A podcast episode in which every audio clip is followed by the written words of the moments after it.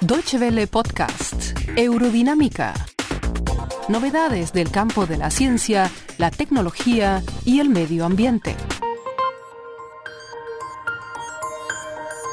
En la ciudad alemana de Bonn se encuentran reunidos cerca de 4.000 delegados de la Convención Marco de las Naciones Unidas para el Cambio Climático. Los participantes representan a los organismos de dicha convención que se encargan de cuestiones técnicas, científicas y de implementación. Pero la conferencia tendrá alcances más amplios. Se espera que los países industrializados anuncien una corrección a los objetivos climáticos considerados insuficientes que surgieron de la cumbre climática de Copenhague en 2009. Organizaciones civiles como German Watch siguen muy de cerca lo que ocurre en Bonn. Christoph Valls, de dicha ONG, habla sobre las expectativas de que se produzcan avances concretos. Por el momento me conformaría con que no hubiese retrocesos. Hay una rara discrepancia. En el mundo real vemos progresos el presidente de Estados Unidos, Barack Obama, anunció severas restricciones al uso de carbón para las plantas generadoras de energía. Hace unas semanas, China anunció un incremento en sus metas para el uso de energías renovables. En México y Filipinas también hay correcciones importantes al alza en este rubro.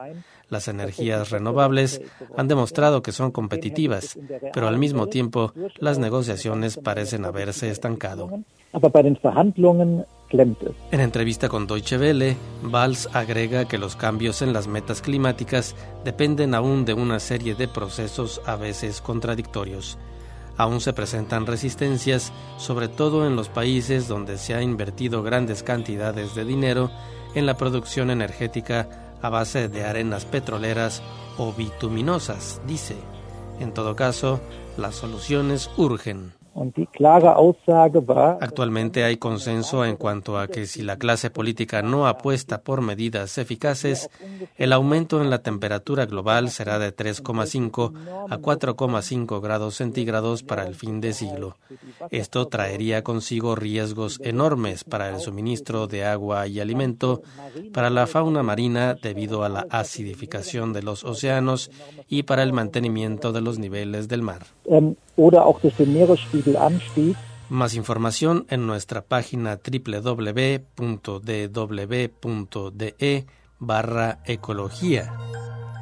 Christoph Valls, de German Watch, habla también de cómo alcanzar soluciones.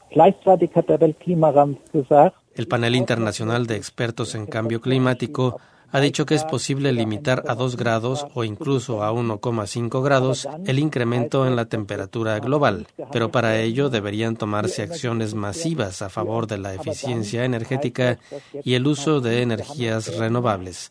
También sería necesario cambiar los sistemas de transporte y actuar contra el uso de arenas bituminosas. ¿Qué papel puede jugar la nueva ministra alemana de Medio Ambiente? El director de políticas ambientales de German Watch responde. La ministra Bárbara Hendricks hará en Bonn su primera aparición en un foro internacional sobre el cambio climático. Será interesante ver si anuncia que Alemania cumplirá con sus metas climáticas hasta el año 2020, aun cuando la tendencia actual registra un aumento de emisiones. También está por verse si ella aumentará la presión sobre la Unión Europea a fin de fijar metas europeas más ambiciosas. Otro paso positivo sería un posible anuncio en cuanto a que Alemania hará un gran depósito inicial al Fondo Climático Verde para países en desarrollo. Con todo esto, su debut sería muy afortunado. Christoph Valls considera que Europa pierde liderazgo mundial en cuanto al debate sobre el cambio climático.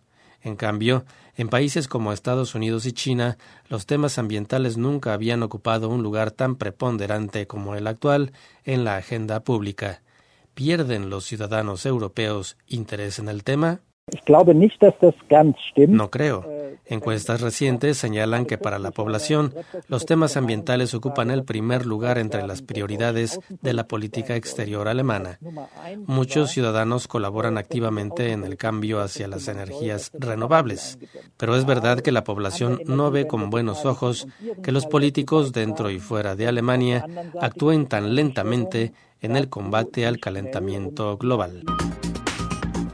Muchas gracias por su atención.